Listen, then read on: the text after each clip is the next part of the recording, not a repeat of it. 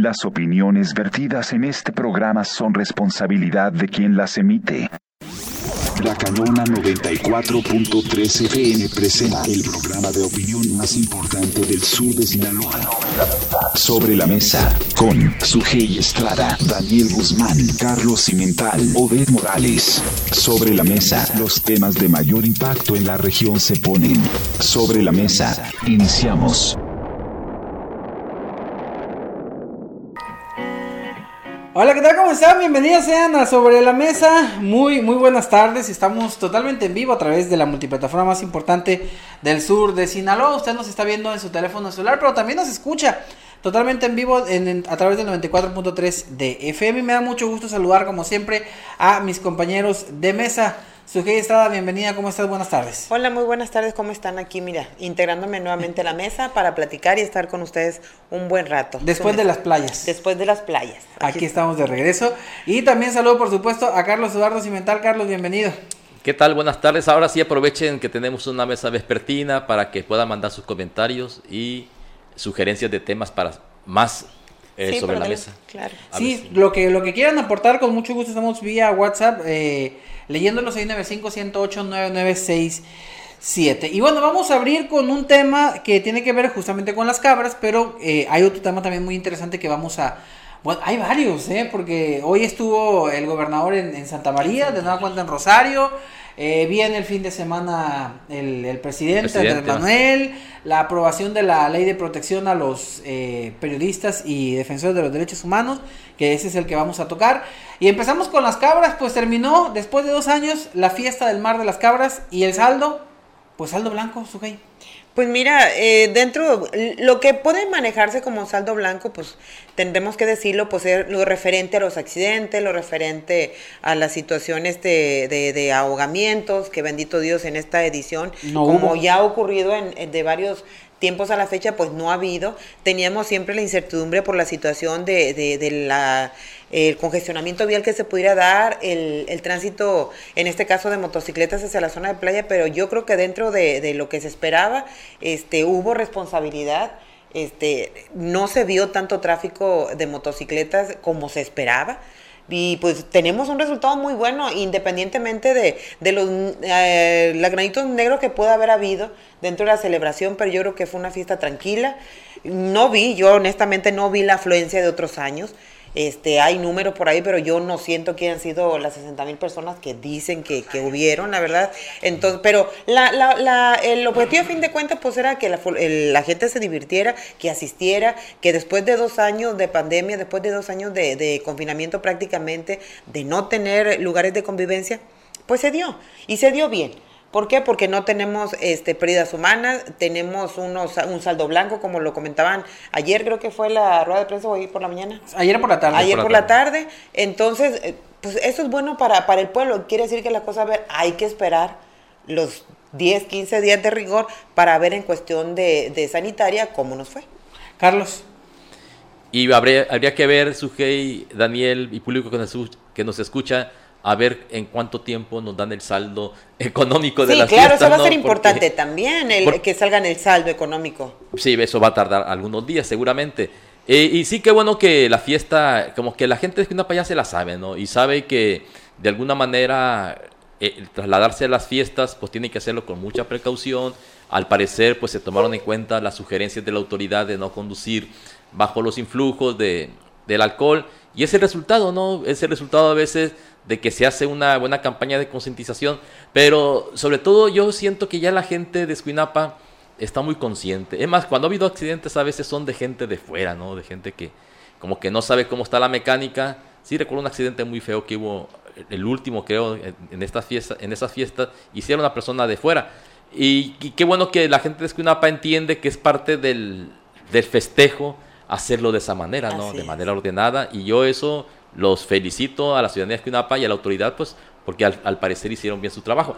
Habría que ver en la fiesta, en esas 60 mil personas que dicen que se reunieron, pues si no hubo por ahí algún pleito, pues siempre en ese tipo de, de, de festividades se da algún roce entre, entre particulares, Pero pues eso no sabemos porque apenas eso no lo reporta la autoridad. Y Sí si, se- si sí se acaso son riñas, son riñas Pero riñas menores. menores, ok. Eh, eh, es lo que se decía. Entonces, al final yo creo que aquí vale la pena destacar eso, o sea, que la gente se comportó, que la gente obedeció, que acataron.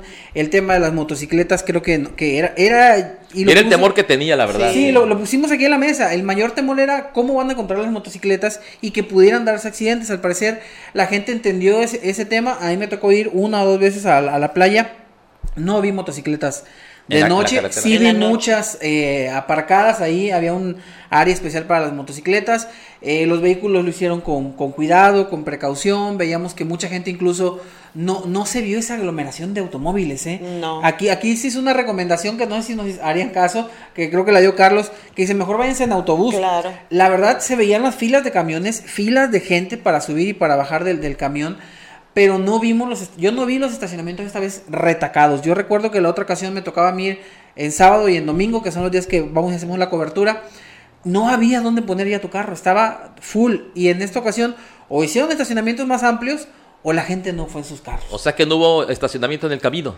Sí, Sí, sí pero hubo. tampoco estuvo saturado. sí, Ah, vaya. No, pasa. haz de cuenta de que el- en ediciones que nos eh, hemos, en, en anteriores, el, el, el estacionamiento este, de, sobre la carretera, sobre el acotamiento, estaba como a kilómetro y medio más o menos Hoy de no. la playa, ¿no? Sí, más o vez que menos. fui yo sí me tocó caminar Sí, bastante. bien, o sea, es muy lejos. Y en esta ocasión no, yo creo que sería unos 200 metros.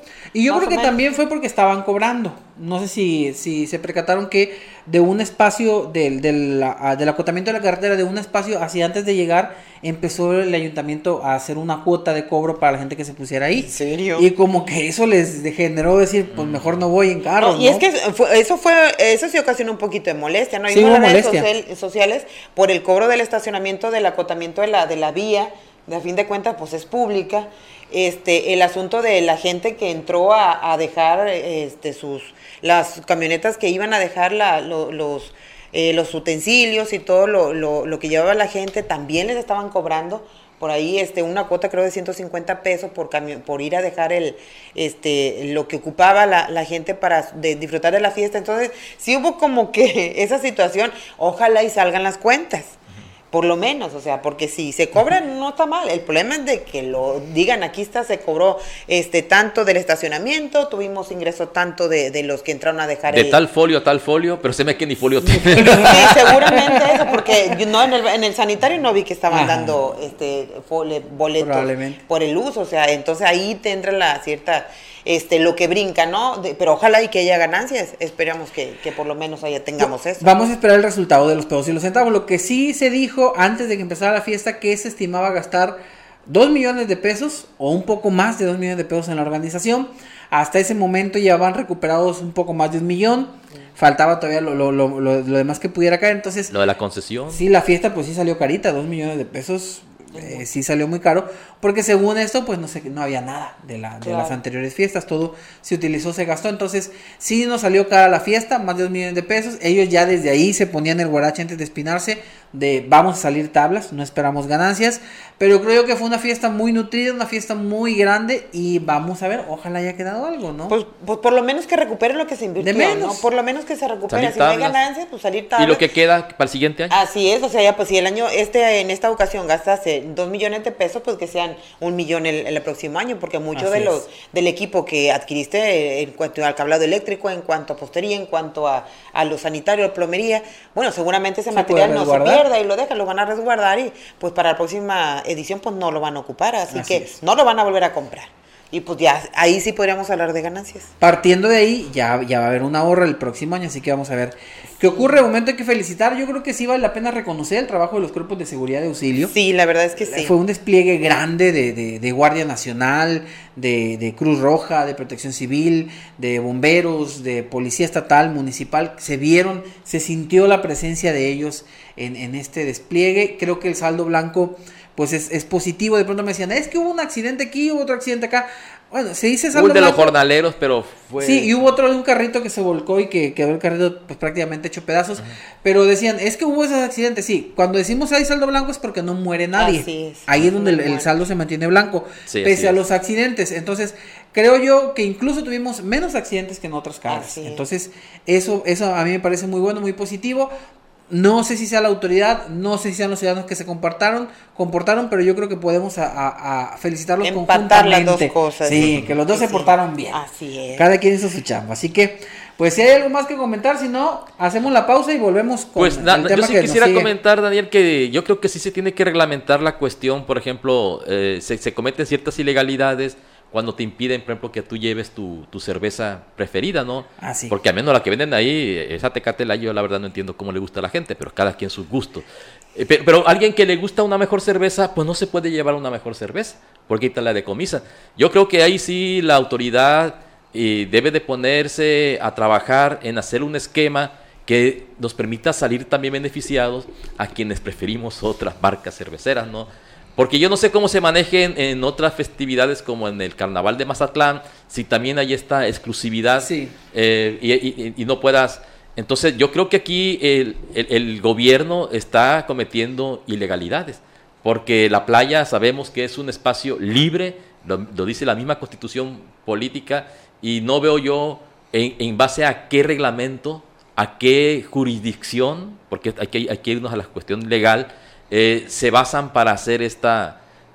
Para mí es una arbitrariedad, pero en fin, cada quien, eh, la gente lo acepta, la gente resignada, ¿no? Porque hay gente que le, decomisan sus, sus bebidas.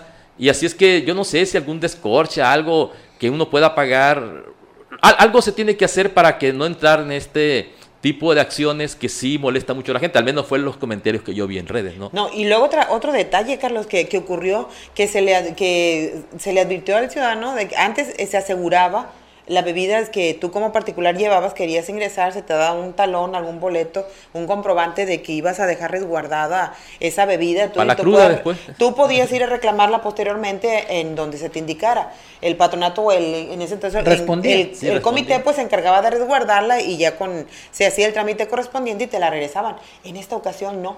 Había la gente de que el decomiso de, de la bebida la este, perdías. La perdías, o sea, y pero ¿cómo por qué? O sea, la situación extraña, ¿no? ¿Cómo han modificado la situación? Pero a mí, se me, dijeras tú, de una manera arbitraria, porque no sé qué tanta, este, qué legal puede hacer que tú te asegures algo eh, que si es tuya y te la quiten y no te la regresen. O sea, como que es algo muy extraño lo que pasó en esta ocasión. Ojalá y, también lo revisen. Y el tema es que aunque fuese cerveza de la misma marca, no te dejaban meterla. Sí, el chiste, bueno, sí. La cosa es que se consuma ahí. sí, pero es que eso es entendible, ¿no? O sea, porque vas a llevar eh, cerveza de fuera si hay cerveza de esa misma en, la fiesta. pero pues sale más barata fuera, pues. bueno, pues sí, pero pues es que la fiesta de, de algún lado la tienen que costear. Pero el asunto aquí es eso, o sea, porque si no te gusta, como dice Carlos, él, no le gusta la tecate, o sea, ¿por qué lo tienen que obligar a consumirlo? Exactamente. Pues, yo, estoy de acuerdo en esa parte, pero bueno, será sin duda un tema que tal vez haga falta un, reglamento, haga falta que los, los es que no está reglamentada la fiesta, Carlos. No, no está reglamentada. pero sería bueno que se, se considerara en hacerlo. ¿Por qué? Porque los tiempos van cambiando. Esa, fue, esa era la intención de hacer los famosos patronatos, que al final de cuentas nunca han funcionado como tal porque supuestamente los patronatos incluso teóricamente deben de trascender las habitaciones, porque se trata de ser un cuerpo profesional, así como hablamos ahorita, Daniel, de los cuerpos de seguridad y de, y de prevención de los accidentes y todo esto, pues es gente que ya tiene rato en eso y no tienes que decir cómo hacer las cosas, ya se las saben, como decimos, ¿no? Y aquí yo creo que eh, para eso servirían los patronatos, para darle a, la, a la fiesta una estructura, una mayor seguridad de que se manejan bien los recursos, pero no sé por qué se decretan patronatos y de repente pues desaparecen. Y terminan ah, siendo comités. Y depende del contentillo de cada presidente. No, y depende siendo comité, terminan siendo funcionarios del ayuntamiento que al último ni cumple con una cosa ni cumple con la otra. Y porque hablemos de la cuestión de planeación y organización, o muchas cosas que, muchas situaciones que decir también, hay, que, hay que decirlo. Sí, y hay que esperar. Porque para eso es que le tienen que dedicar tiempo, o sea, no es de, que, ay, no es que tú te encargas hoy de esto y mañana, bueno, sí, luego. Hay que ser seamos un poquito buenos con ellos. Empezaron tarde a organizar. Eso sí. Ah, no, claro que sí. Dales, el, beneficio. Ah, no, claro que sí. Sí, pero el asunto, este, Daniel, de la importancia de lo que dice Carlos, de ir reglamentando, de ir adecuando a los tiempos actuales el asunto de, de, la organización de las fiestas. ¿Por qué? Porque toma tiempo. O sea, ahorita tenemos, por ejemplo, ahí veíamos, pues, muy trabajador a, a, Jesús, este, vimos a otros funcionarios ahí, entonces, pues, pero descuida su trabajo, o sea, que es el ayuntamiento y que es obras públicas, o sea, se descuida. Lo interesante sería que un, un, agente, si él quiere ser empleado del patronato, por ejemplo, bueno, pues que se dedique al patronato de organización de las fiestas y que se, trabaje todo el año. Así es. O sea, porque... mira, yo también he analizado las situaciones a que está mencionando ahorita, porque si se fijan ustedes y la gente que nos escucha, pues quien prácticamente se lleva los centavos limpiecito es el concesionario, eh, el que tiene la concesión de la marca y todo esto, porque al final de cuentas no, no se ocupa ni de la vigilancia, porque está la autoridad, de la construcción, porque lo hace la autoridad, eh, de la limpieza, es muy importante. Que también lo hace la autoridad. lo hace la autoridad. Entonces, al final de cuentas, es como si tú tuvieras un restaurante, llega tu clientela y, y ni te ocupas de limpiar el local cuando termina tu labor, ni la losa, ni la fregada. Entonces, a mí se me hace muy injusto que el concesionario se lleve el dinero limpiecito, ¿sí? Porque yo no creo que gane una bicoca. Ah, yo no sé si habría, habría manera de, hacer una auditoría, ¿no? Para ver, oye, realmente cuánto está pues, ganando. Simplemente sáquele cuenta. vamos echándole números. Eh, ¿A cuánto estaba el bote? ¿Alguien sabe cuánto estaba el bote? A ver, el público que nos diga cuánto sí, está. 30 pesos, creo que estaba, ¿no? No, no. Bueno, ellos hablan de 58 mil asistentes en un solo día, el día del día de mayor gente.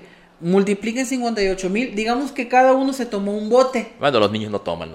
Usted, pongámosle, no vamos a tomar. Pero tampoco se toman uno solo. O sea, no, no, tomemos en cuenta los otros días, vamos a tomar el día que más gente hubo. 58 mil personas, póngale usted que el bote ya estaba a 20, a 20 pesos, que se me hace que estaba a 30, creo que estaba como a 30 pesos. 30 pesos por 58 mil, ¿cuánto, ¿cuánto salió en un solo día?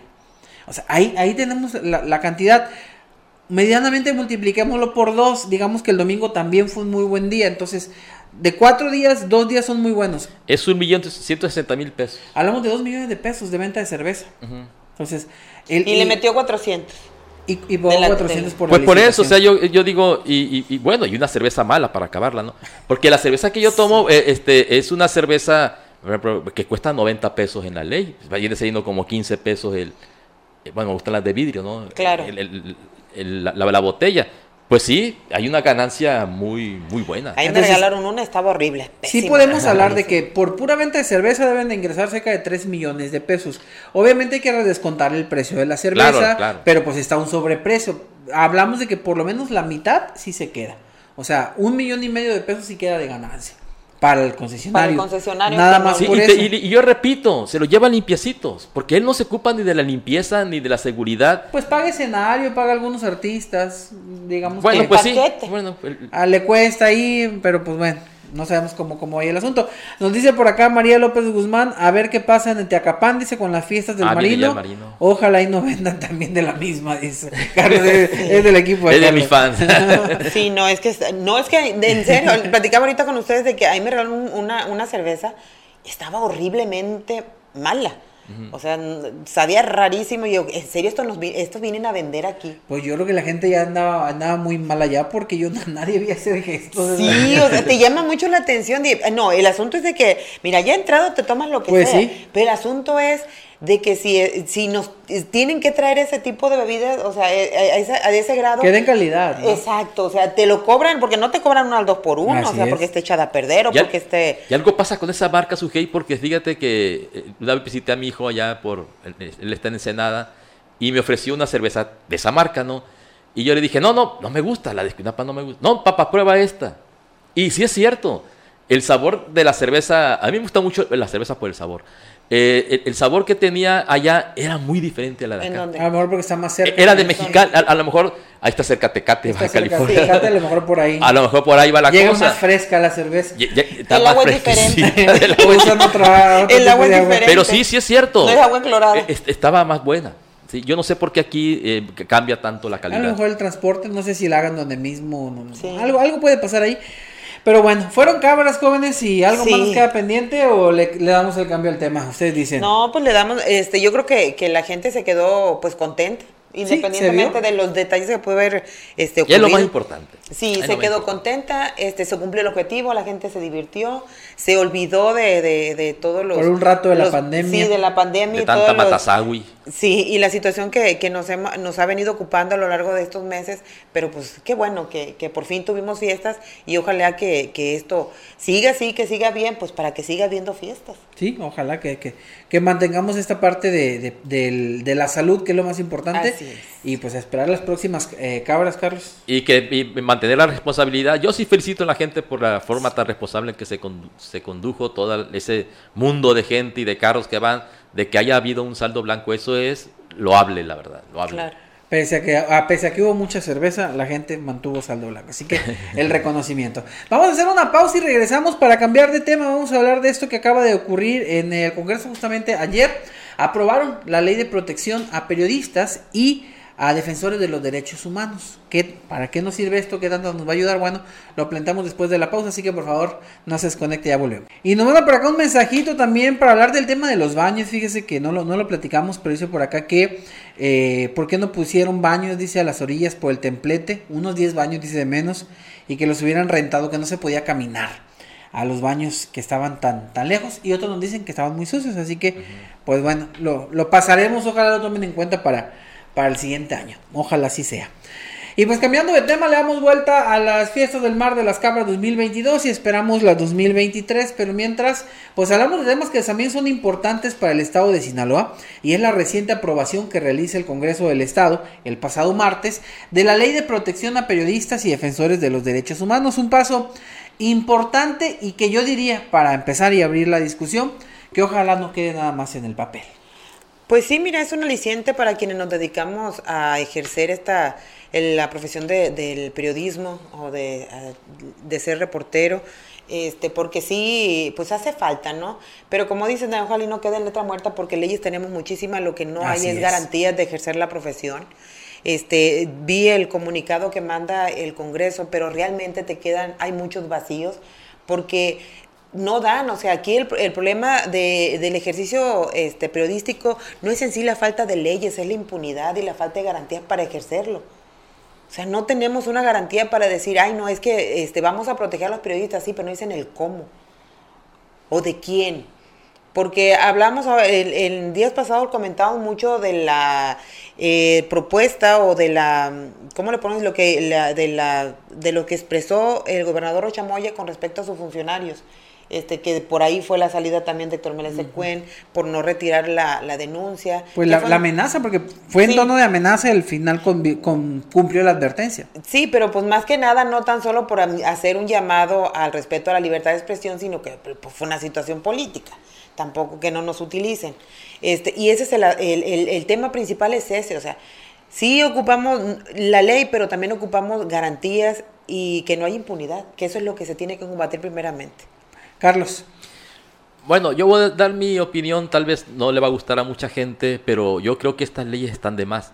Porque la ley en sí debe proteger a todos los ciudadanos por igual. Claro. ¿sí? ¿Te imaginas si vamos a hacer de pronto una ley para proteger a los carpinteros, luego otra ley para proteger a, a los ingenieros? Porque también está, todos estamos en riesgo ahorita, ¿no? O sea, en el país la situación está muy delicada, pues ayer hubo 116 muertos, fue creo que de los eh, con más alto índice de, de, de muertes en, en este trienio, en este sexenio, perdón, y pues sí estamos viendo que leyes van y leyes vienen, como tú dices, Sujei. Por ejemplo, hay una ley para la protección de los derechos de los niños, niñas y adolescentes, pero la, a veces te das cuenta que quien principalmente se encarga de violarle a la misma autoridad. Claro. Igualmente, cuando vemos las leyes ambientales, están muy bonitas. Este, eh, incluso hubo una pregunta, no sé si te acuerdas, Daniel, que me hizo cuando anunciamos este proyecto que estaba haciendo junto con el ayuntamiento, eh, la sociedad, que es el, el, programa de ordenamiento ecológico del municipio, me dice, creo que fue María Elena la que me pregunta, sí. bueno, la que nos pregunta a, a los que estamos en la rueda,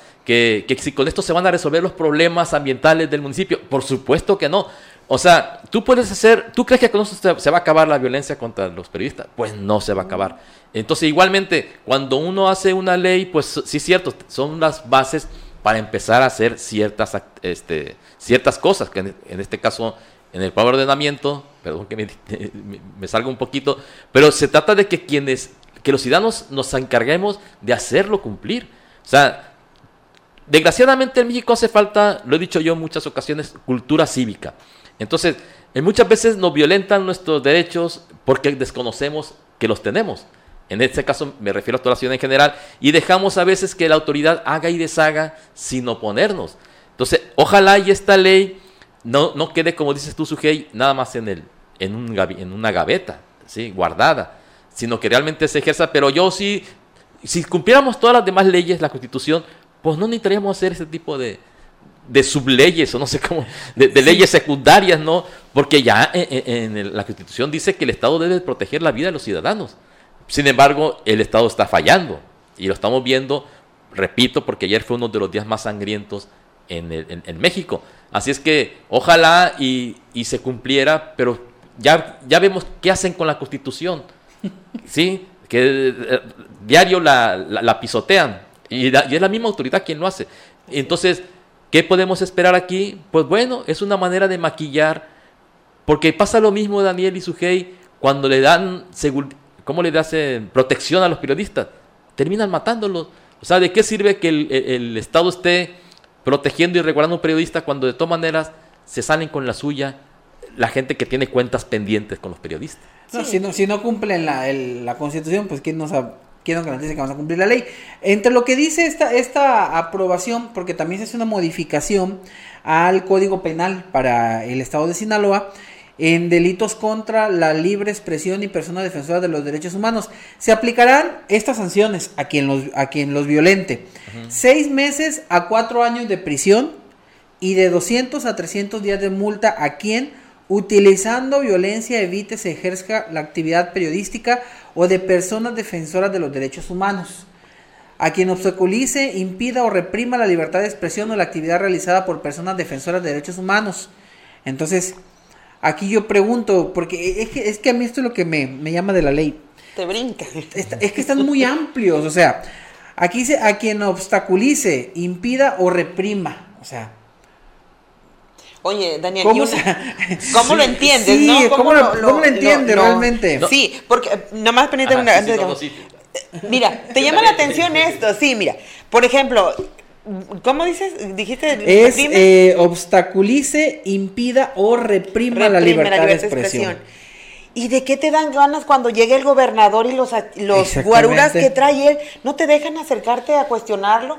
O, tienes que seguir una línea de, cuestionamientos a un gobierno, porque no, de eso no, no quiero que tú hables. O sea, Ahí quién va a aplicar la ley, cómo le van a dar seguimiento. Yo puedo como, como periodista ir a denunciarlo y quién le va a dar el seguimiento en contra del mismo gobierno. O sea, es como ponerse un, un, darse una pedrada en el pie. O sea, eso es lo que, lo, que llama la atención. O sea, leyes van, leyes vienen, sí, pero no hay mecanismos para decir es por este camino por el que se tienen que ir. O sea, ¿quién va a encargarse de respetar la libertad de expresión?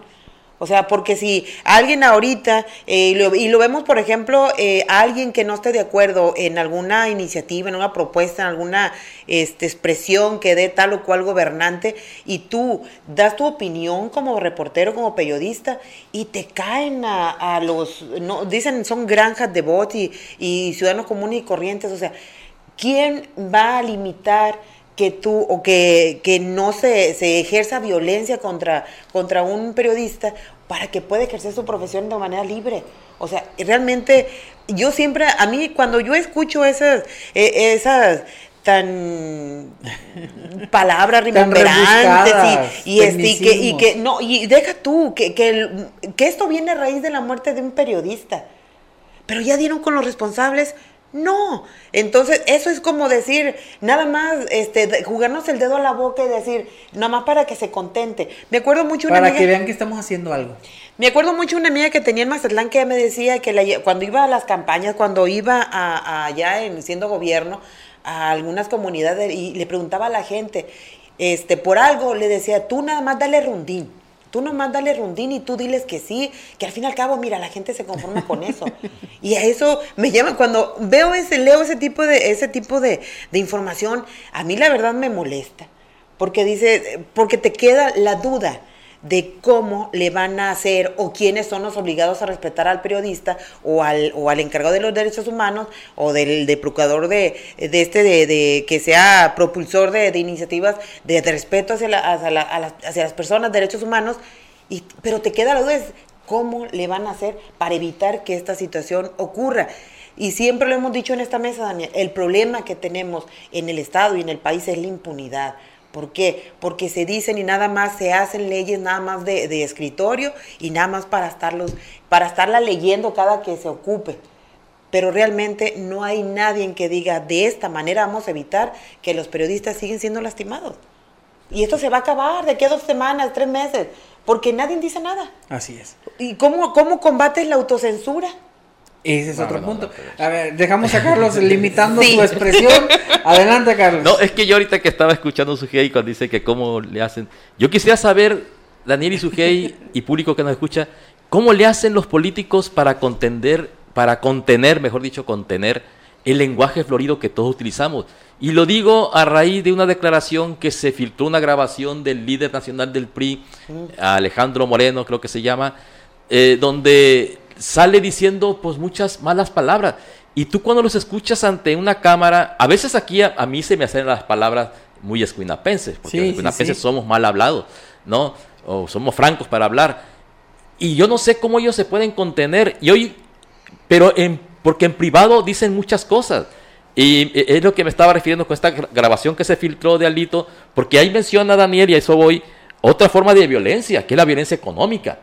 O sea, muchas veces a los medios los ahorcan con la famosa publicidad institucional, oficial, sí. institucional. Entonces, no nada más, eh, no sé si la ley eh, eh, vea ese punto, ¿no? lo, lo, abarque, pero hay diferentes maneras. Y hay, lo que dice este político del PRI es que a los periodistas se les puede matar de hambre también. O sea, es una forma de violencia también, claro, ¿no? Por supuesto. por supuesto. A ver si prospera la, la la propuesta presidencial de que les quiere dar un apoyo a, a, a los periodistas. Sí, ya me quiero inscribir. Sí, hay que inscribirse. Bueno, no todos somos periodistas, pero, pero ya ves que para que homologar, porque dice el presidente, y cl claro que tiene razón, de que hay periodistas que ganan muchísimo dinero y hay periodistas que viven este, yo re, re, tengo en memoria por Medio ejemplo, a nuestro chivito eh, que, que, va un recuerdo para él que pues él sobrevivía de, de, de su haciendo medio talacha. haciendo talacha tenía que dedicarse a otras cosas lo veíamos de taxista lo veíamos en fin o sea el, el periodista no vive 100% yo he visto que Daniel hace camisetas de repente. Sí, ¿no? O sea, hay que buscar una Hay que buscar otras actividades porque el periodismo no deja y sí deja muchos riesgos. Ojalá esa beca del presidente me alcance para comprar unas hectáreas como sí, Loreto. Eh, pero bueno, le sigo con el, le sigo Por con lo el menos documento. el departamentito. Porque a mí me llama, me llama la atención, hay dos cuestiones. Voy a, no sé cuál sea la más importante, pero la voy a leer a como vienen aquí en, en el comunicado. Este párrafo me parece impresionante y lo acaba de decir Sugei. La, las autoridades del estado de Sinaloa deben implementar y operar las medidas de prevención, medidas de protección y medidas urgentes para garantizar la vida, la integridad, la libertad y la seguridad de las personas que se encuentren en situación de riesgo como consecuencia del ejercicio de la actividad de la defensa de los derechos humanos y del periodismo. O sea, y del medio ambiente no, porque han matado muchos ambientalistas también. O sea, el detalle, es, que, el es, lo que, es lo que digo, Daniel. Todos, todos estamos en riesgo en este país. Pero, pero voy a esto. Eh, si analizamos un poco algunos de los, de los de las muertes de periodistas que se han dado y de defensores de derechos humanos que se han dado, es justamente porque a veces están en contra del, del gobierno uh -huh. o en contra de, de los personajes políticos, esos a quienes esta ley obliga a garantizar la seguridad y la integridad. Entonces dices, bueno, pues ¿quién nos va a defender si a veces son los mismos quienes atacan? Entonces, pues sí parte. Sí se me hace interesante el asunto. Y remata que porque esto, aquí ya vienen las chambas para los cuates, gracias a esta ley se va a crear el instituto, ahí les voy para allá, déjenme lo leo porque está muy largo el nombre. Se me, fue, se, me, se me perdió. Aquí está. Instituto para la Protección de Personas Defensoras de los Derechos Humanos y Periodistas, que deberá de ser un organismo autónomo del Estado, con personalidad jurídica y patrimonio propio, autonomía técnica, presupuestal y de gestión. que sea el responsable de prevenir, atender y proteger a periodistas y a personas defensoras de los derechos humanos. Y ahí ya te queda la duda. si el gobierno le va a inyectar lana a un instituto, pues ¿Quién entonces manda? qué garantías, Pues sí. exacto, o sea, ¿quién va a mandarlo? O sea, ¿quién le va a El que decir paga qué manda. hacer? Exacto, o sea, Pero ahí, bueno, bueno pues, lo que entendemos de cómo funciona el Estado, pues eh, manda el pueblo, porque al final de cuentas el pueblo es el que paga los impuestos y de ahí viene todo. O sea, bueno, debería de debería ser. de, Debería ¿no? de, Sí. Pero pues ¿quién va a poner al encargado del instituto, el presidente, como le digan al director? ¿Quién va a pasar lo mismo que con las fiscalías autónomas? Que estamos viendo, por ejemplo, que la Fiscalía General de la República pues está sirviendo nada más como instrumento este, para las venganzas del propio fiscal general. En este caso, el señor Gertz Manero, estamos viendo cómo está manejando la Fiscalía y, y ahí, y ahí sigue y no lo pueden quitar porque son autónomas. Entonces hay que ver en este tipo de institutos pues cómo se va a nombrar, porque siempre ¿O son... a quién se va a nombrar? ¿A quién? E- Exactamente, eso iba. O sea, porque siempre es el, el, el gobernante quien pone ternas y luego se someten a Congreso. En fin, porque también mismo. a- a- hay que decir Sí, una cosa, ese Daniel. es el asunto. También dentro del periodismo existen cofradías. Ah, no, sí. Claro. O sea, igual que en el ambiente, en, en todas partes existen estos grupos que tienen intereses propios y que tienen vasos comunicantes con el mismo poder político. Eso no hay que, no hay que cerrar la, la, la, la vista ante eso. Cegarnos. Entonces, no hay que y, y- y cegarnos. es que aquí vamos a ver, yo, yo voy a lo que decía eh, usted hace rato, que la forma de que los convenios pueden castigar a, a los medios. Eh, yo sí de pronto, de pronto a mí sí me parece malo eh, esa parte, porque si un medio, si a un medio se le cierra un, un contrato de publicidad y con eso el, conven- el, el medio se ahoga, creo que el, el medio está cometiendo un gran error, porque obviamente... eh, si un medio depende de la, de la publicidad política institucional, está mal. O sea, Sí, claro. eh, desde ahí, desde ahí vemos que puede haber un sesgo en ese medio y se les critica, perdónenme entre compañeros, pero en, en esa parte, eh, porque al final de cuentas, por ejemplo, Noticias Digitales es un medio que ha buscado sobrevivir de la, y lo voy a decir como buena voluntad de muchos, de muchos comercios que han apostado al medio y que invierten. Nuestra publicidad institucional se tiene, sí, porque se, dan los convenios de publicidad, pero no son el grueso de noticias digitales. Y para mí eso sería lo ideal, que un medio pueda mantener una línea editorial, la mantiene así, pudiéndole decir al, a la autoridad que a lo mejor te, te pauta, no me pautes, a mí no me pasa nada, ¿por qué? Porque hay un grupo de comerciantes que confían en el proyecto y mantienen al medio y le permiten al medio poder mantener una, una línea editorial como la que manejamos aquí. Aquí cada quien habla lo que dice y a nadie se le censura, porque tenemos esa autonomía y porque tenemos esa, no tenemos esa dependencia de la publicidad institucional. Es difícil, sí, es complicado, sí, por eso tenemos que hacer camisas a veces. Entonces, el punto, y voy a retomar lo que dice Carlos, a mí me da temor que ahora que el presidente vaya querer apoyar a los reporteros, si es que realmente lo hace, pues quiera por medio de eso querer chantajear para tener líneas editoriales que vayan a su, a su favor. Y ese chayote, el que tanto critica, ese chayote, el que tanto habla, pues ahora simplemente lo va a querer dispersar entre muchos, ¿no? Y querer desde ahí eh, ejercer como lo hace con los adultos mayores, como lo hace con los eh, ninis, como lo hace con las personas discapacitadas, que van los servidores de la nación y te dicen, es que acuérdate que el presidente te lo está dando, y si no votas por él y por su partido, te lo van a quitar, ¿no? Bueno, seguramente el presidente de la República ya tiene una lista de a quién sí y a quién Sí, no le no, va a no, dar. no va a ser para O todos. sea, no, no va a ser no va a ser universal. Fí- Fíjense que a mí hasta el momento no me ha tocado ver eso tan evidente, no sé. Eh, Yo, yo soy muy crítico del, del gobierno. Este, de, ciertas políticas hay que decir, ¿no? Porque Sí. hay cosas, Hay cosas que- buenas, hay sí. cosas buenas y tenemos que, que reconocerlo. Pero sí somos críticos de, de muchas cosas. Y sin embargo, por ejemplo, a mí en mi actividad no se me ha coercionado. Incluso yo a veces te- eh, colaboro con, bueno, presto mis servicios profesionales a instituciones de- del gobierno y se me paga. O sea, que a lo que voy es que no se me margina por mis comentarios. Yo hasta ahorita no he visto en este gobierno eso, ¿eh? Claro que... De manera es que- personal. De manera personal. Cl- cl- Claro que saben con quién hacerlo. Claro. ¿sí? O sea, porque de- de- lo que más hay en este... En nuestro país es la falta de cultura política y no voy a cansar de repetirlo. Entonces, y y es en lo que se basan para aprovecharse de esa ignorancia de la gente, de esa falta de cultura, eh, de, de cómo se manejan la, la- la cosa pública en México. Y sí se creen que es el presidente el que les da, cuando realmente es el Congreso, ¿no? Cuando realmente son nuestros impuestos. Y bueno, para mucha gente le cuesta trabajo. eh, ellos sí ven, a- y es que México siempre ha sido un país caudillista. sea, que creen que una persona, el gran Tlatuani, no, eh, es al que se le debe todo, pero no, o sea, el Estado mexicano son muchas instituciones. Y el Congreso es el que determinó que se den esos apoyos. Si los Congresos dicen que no, pues no se dan. Entonces, y, se aprovechan esa ignorancia de la gente para decir, pero saben con quién no hacerlo. Y con quién sí. Y con quién sí. Así se la juegan.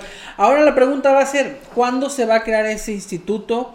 ¿Cuánto presupuesto se le va a dar a este instituto? ¿Quién va a dirigir este instituto? Porque si creamos dependencias como se creó en su momento la Secretaría de Pesca en el Estado, que tiene dinero apenas y si para pagar sueldos, pues imagínense un instituto que va a proteger a los defensores de los derechos humanos, que va a proteger a periodistas, que seguramente tendrá mucho trabajo, con un presupuesto limitado, con poco, con poco recurso, eh, con poca participación de las autoridades, pues prácticamente se va a convertir en un elefante blanco con un presupuesto para gastarlo tal vez nada más en sueldos. Y al, final van a terminar acomodando ahí a gente cercana del gobernador en turno. Entonces, ¿realmente de qué va a servir esta ley y de qué va a servir este instituto? Oye, y, y podremos preguntarnos otra cosa, preguntarnos otra cosa en cuanto a que si va a desaparecer entonces la Comisión Estatal de Derechos Humanos porque por lo se que... parecen los, las funciones. Sí, las funciones prácticamente van a ser muy parecidas. es que ese instituto va a defender a los defensores de los derechos humanos. Pues ese es el curioso, ¿no?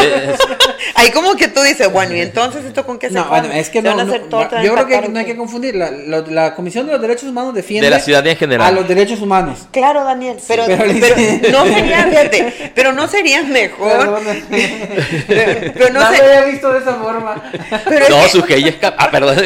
Sí, no pensado en eso, vamos a tener dos comisiones. Sí, exacto, o sea, pero ¿por qué no mejor fortalecer la figura de la pues Comisión Estatal de Derechos Humanos y darle todo eso? Porque como dice Carlos y tiene razón, o sea, no somos exclusivos, la ley no es exclusiva de, un sector de la población, o sea, es de todos. y la comisión, pues realmente ellos están facultados y están este, preparados pues para hacer todo ese tipo de, de trabajo. No lo había pensado así, imagínate, los defensores de los derechos humanos, ocupan un instituto que los defiendan para ayudarles a defender los derechos. No, no, no, no. Sí, está muy interesante. No, no me he ido por ese lado, la verdad. Pero es que sí, o sea, tú dices, o sea, es como que, bueno, el, Carlos es biólogo y va a traer a, otro ingeniero biólogo para que le ayude a hacer, pues o sea, que así es, o sea, como que hay alguno cuadra, y lo que te digo, o sea, ahí me, me molesta es el hecho de que sea nada más, Daniel, esta ley se la sacaron de la manga y con todo el respeto que merecen los diputados. A raíz del asesinato de... de Luis, eh, Luis, Enrique. Luis Enrique. Luis Enrique Ramírez. Ramírez de Luis Enrique. O sea, lo, aprovechar la coyuntura nada más para qué? Pues para pretender o simular que están haciendo algo. Pero realmente. Tiene que tener empatía con el gremio y con los defensores. Sí, pero ¿a qué costo? O sea, cada que maten a un periodista, ¿van a sacar un instituto de la manga? ¿O una ley nueva? ¿La van a, la van a, a revolcar otra vez? Porque la ley ya está. ¿Quién mató a Luis Enrique? Pues todavía no lo sabemos. ¿Por qué lo asesinaron? No lo sabemos. Y así como Luis Enrique. No, y no hemos mencionado, Sujei, la contradicción que se ha dado entre la Federación y el Estado de que la Rosa Isela eh, Rodríguez, se apellida creo, este, dijo que ya tenían ubicados a los actores intelectuales y materiales del crimen. Y cuando aquí Sara Bruna Quiñones, creo que se llama la fiscal de, del Estado, dice: No, no hay información. O sea, no, no sabe de dónde sacaron esa información del gobierno federal. o, cómo se les, o, cómo se les barrió, ¿no? Se les tiene barrido por ahí, no, no, no empataron ahí el, el Pero sí fue muy raro esto que está pasando de que, a pesar de que son del mismo color, los, los gobiernos, tanto de, Estado como de federal, pues no hay una coordinación. La comunicación no es buena. No, hay un, no, no, hay buenos vasos comunicantes para decir, oye, hay que ponernos de acuerdo cómo vamos a tratar este asunto y, al, y se ve, porque eh, eh, hoy salen declaraciones de Sara, Sara Bruna, tiene un nombre chistoso, este, donde dice que, que ellos no, no tienen identificados el, a los autores, autores, Cuando el gobierno federal dice que ya los tiene. Pero ya tenemos una ley. Ya. Y ya vamos a ah, tener un instituto de defensa. Decían antes que si tú quieres que un problema no se resuelva, crea una comisión. ¿Sí? Porque en los congresos también hay comisiones de todo. ¿Sí? Hay un problema y se hace la comisión. ¿Para qué? Para que no se resuelva el problema. Ese es un chascarrillo que suena en la clase política, ¿no? Que si no quieres que se, que se resuelva un problema, crea una comisión. Ahora, si no quieres que se resuelva la, violencia contra los periodistas, pues crea un instituto. No sé. Y ahí, ahí amarramos. Porque sí va a haber eh, periodistas que van a salir ganones. Yo por eso hablaba de, las, de, de- de- de cuál grupo eh, de Va periodistas se va a beneficiar. Si los del grupo del noroeste, el grupo del debate. Yo no sé cómo se maneje ¿Cómo le van a empatar? no? el, el- el gremio periodístico. ¿Quién, quién representa realmente a los periodistas de Sinaloa? Pues yo sé que hay, por ejemplo, gente que está en el sector ambiental. El caso de Raquel Sapien, ¿no? que se especializan en ciertos temas. Aquí a quién se le va a dar esa, ese instituto, pues va a ser también una rebatinga a lo mejor, entre el mismo gremio. ¿Y quién la va a querer? ¿Quién, quién va a querer ¿Quién tomar va a esa querer papa tomar caliente? esa papa caliente? Porque a fin de cuentas, pues van a estar los ojos sobre él o sobre ella. Y, y aparte, no nada más de los de los periodistas, sino de toda, de, de todo lo que, lo, lo que este, trabajan en, en el sector de información, porque si es un terreno muy amplio y aparte, pues sabemos que es muy arriesgado. Vamos a ver la prueba, Sujei y Daniel y público que nos escucha, cuando asignen un presupuesto. Porque sí se quejan, cada que se crea un instituto, quienes está- están a las cabezas se quejan de que el Congreso, que es el que asigna, No les pone lana. no les pone lana. Y por ejemplo, las fiscalías trabajan creo que apenas con lo suficiente para poder resolver los cientos de crímenes que se cometen el- diariamente. Así es que hay que ver, ahí vamos a ver eh, qué tanto amor le tienen al Si es real. Como dicen, se- el, el amor se demuestra con, Con, Con hechos. con hechos, ¿no? Hechos Amor- son amores. Hechos son amores. Vamos a ver, ya que se asignen los presupuestos en el siguiente año fiscal, que se, se aprueban por ahí por noviembre, Ajá. Ahí vamos a ver si realmente se le van a dar los recursos para que este instituto haga su trabajo. Tenemos pendientes dos entrevistas que, ya, solicitamos en el Congreso con Juan Carlos Patrón y con Alma Rosa Garzón. Una no las están, no me la han confirmado, no lo quería comentar porque no la han confirmado. Una puede ser el viernes y la otra el lunes. No sabemos cuál de las dos podamos tener aquí sobre la mesa. Yo estoy solicitando una para sobre la mesa con la idea de que nos platiquen de esta, de esta iniciativa. Hay otras, ¿no? Pero creo que esta es la más reciente y la que podría... Habría muchas preguntas que hacer a, a los diputados. Esperemos que estén bien empapados de ellas. No sé dónde esté Juan Carlos Patrón, aparte de la Comisión de Pesca, no sé si está en Derechos Humanos. Teníamos a Rosario Sarabia en Derechos Humanos, ya no está en Derechos Humanos, se cambió a Morena y la quitaron de esa comisión. Entonces, eh, para saber, pues, qué lo llevó, ¿no? ¿Qué, qué realmente fue lo que motivó a los, a los diputados a pensar en esta, en esta creación de esta ley y sobre todo, pues, qué los va a motivar a cuando ya se le tenga que poner pesos y centavos. Así que ojalá podamos tener el viernes alguno de los dos, eh, si es vía telefónica. Pues yo tengo la tarjeta de Alma Rosa Garzón, pero no dice de qué, No dice de qué de qué comisiones. ¿verdad? No. No es que hubo comisiones ahora que los que, que movieron, que estuvieron renunciando diputados de, de- del PAS a Morena, hubo cambios en las comisiones, pero vamos a, ver en qué comisiones están. Así que hay que estar pendiente que, de debe- esos. que igual deben de estar enterados Sí, y deben de saber de qué se trata porque la votaron y fue un año. Y Alma Rosa ya es su segundo periodo. Así, o sea, ignorantes del asunto no son, así que si bien seguramente van a tener mucho que comentarnos al respecto. Vamos a esperar a que nos confirmen la entrevista con alguno de ellos dos para el viernes y, y obviamente platicaremos ese, ese y otros temas más eh, con ellos. Pues nos quedan cuatro minutos, compañeros. Vamos con conclusiones o nos queda algo pendiente antes de concluir.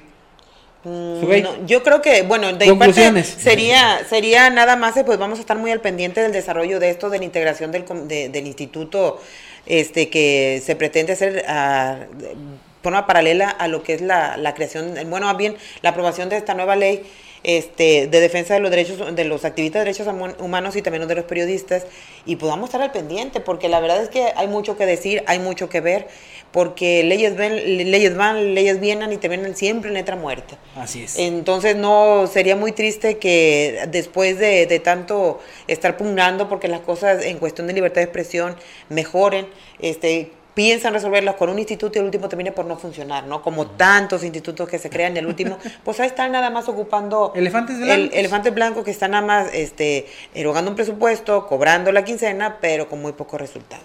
Dice por acá, buenas tardes, pura simulación de qué sirven leyes que no se cumplen y que el gobierno no hace cumplir, ya quisiéramos todos sentirnos seguros, eso es por tantos abrazos y acusaciones a las mamás, dice la persona que nos manda mensaje. Carlos, Sí, pues, o sea, de que hay una falla en el Estado mexicano, o, mejor dicho, en, en- este gobierno, por, pero, es algo que se- ya se venía arrastrando, ¿no? Y es el argumento que siempre este, le echa la culpa al presidente, Creo, creo que al neoliberalismo ya no, ya no le va a echar la culpa porque ya aceptó que el neoliberalismo es algo bueno, ¿no?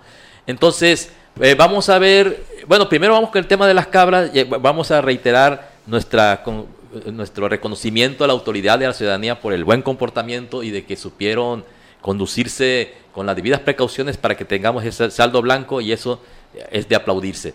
Y respecto a los periodistas, pues yo digo lo mismo, ¿no? Que yo digo que e, este tipo de institutos están de más. Porque ya ahorita salió, sacó el, el tema Sujei, pues ya está la cuestión de derechos humanos, o sea, que, que protege la libertad. Uno de los derechos humanos es la libertad de expresión. Y no únicamente la tienen los periodistas, eso hay que decirle a la gente.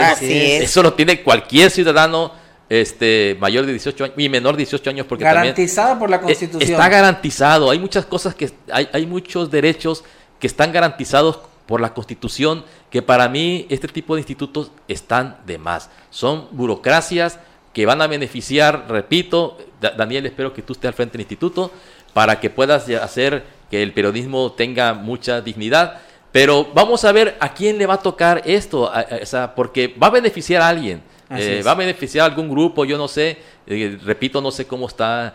Eh, a veces vemos, en los mismos periodistas de aquí, vemos que no hay una unión. O sea, e, entre ustedes, o sea, porque los vemos, ¿no? No se crean que no, lo, lo, checamos cortito, así los tenemos cortitos. lo que se ve no se juzga, dice Juan Gabriel. Entonces, si, si, si, no hay unidad entre los mismos periodistas, porque a veces cuando pasa, como lo de Luis Enrique Ramírez, cuando pasó lo de este el señor Millán, no, no se ve que haya una reacción de la sociedad como muchos esperaríamos, porque al final de cuentas la labor social del periodista es muy importante, es por, donde nos enteramos nosotros de lo que está haciendo mal el poder. Pero, ¿quién ha generado este clima? Pues ya sabemos quién lo ha generado, ¿sí? Quien diariamente ataca a la libertad de expresión, a los periodistas y a ciertos medios. Ahorita que estabas hablando de la, los medios autónomos, como lo, es tu medio, Daniel, pues está el caso del Universal, de Reforma, de Proceso, que son muy críticos del sistema, no reciben financiamiento y sin embargo son exitosos o sea, como empresas, pues. Eh, entonces, yo repito, este tipo de instituto para mí está de más y no es más que una manera de lavarse la cara. Así es. Sugey, quedó pendiente de conclusión de las cabras. No sé si quieres agregar algo. No, pues igual que Carlos, este, felicitar a la, al, al, pueblo, a la gente que asistió, que participó, que, que disfrutó la fiesta y lo hizo de una manera correcta. Este, atendió los, este, los eh, lo que le indicó, las indicaciones de, los cuerpos de auxilio, pues para tener este saldo blanco, ¿no? Ojalá y que, así siga ahora que tengamos las fiestas del marino, que también asistan, que también los disfruten sanamente y con mucha responsabilidad sobre todo, ¿no? Porque a fin de cuentas todos queremos que lleguen con bien a casa. Yo concluyo con las cabras igual, eh, qué bueno, todo salió bien y vamos por una mejor organización para el próximo, próximo año. Y en este tema de la ley, eh, creo que la intención es buena, lo voy a dejar ahí, es una muy buena intención. Veremos cómo esa intención se concreta, como lo dice Carlos, ya en los presupuestos, a quién van a poner al frente, quién se beneficia, quién se perjudica con esto. Y pues bueno, yo me quedo con esa parte de los de, que a mí me pareció muy divertida lo que dijo Suey. O sea, hay derechos humanos y todavía vamos a tener a alguien que defienda los derechos humanos. Bueno, yo me parece a mí eh, solamente, ¿cómo es? ¿Surrealista o cómo es? Surrealismo es esto, no lo de Dalí. No, no, no, no. solamente en México, solamente en México ocurre ese tipo de cuestiones. Pero bueno, muchísimas gracias a la gente que estuvo pendiente. Quédense en el 94.3. Viene ya Carlos Aguilera con buena música. Sujei Estrada, hasta mañana. Hasta mañana, si Dios quiere. Aquí nos vemos, Dios mediante. Acompáñenos mañana. Carlos Eduardo Cimental, hasta mañana. Hasta mañana y gracias por permitirnos estar en sus casas. Quédese con Carlos Aguilera en el 94.3. Mi nombre es Daniel Guzmán, que tenga excelente noche y pues mañana lo esperamos con otro tema sobre la mesa.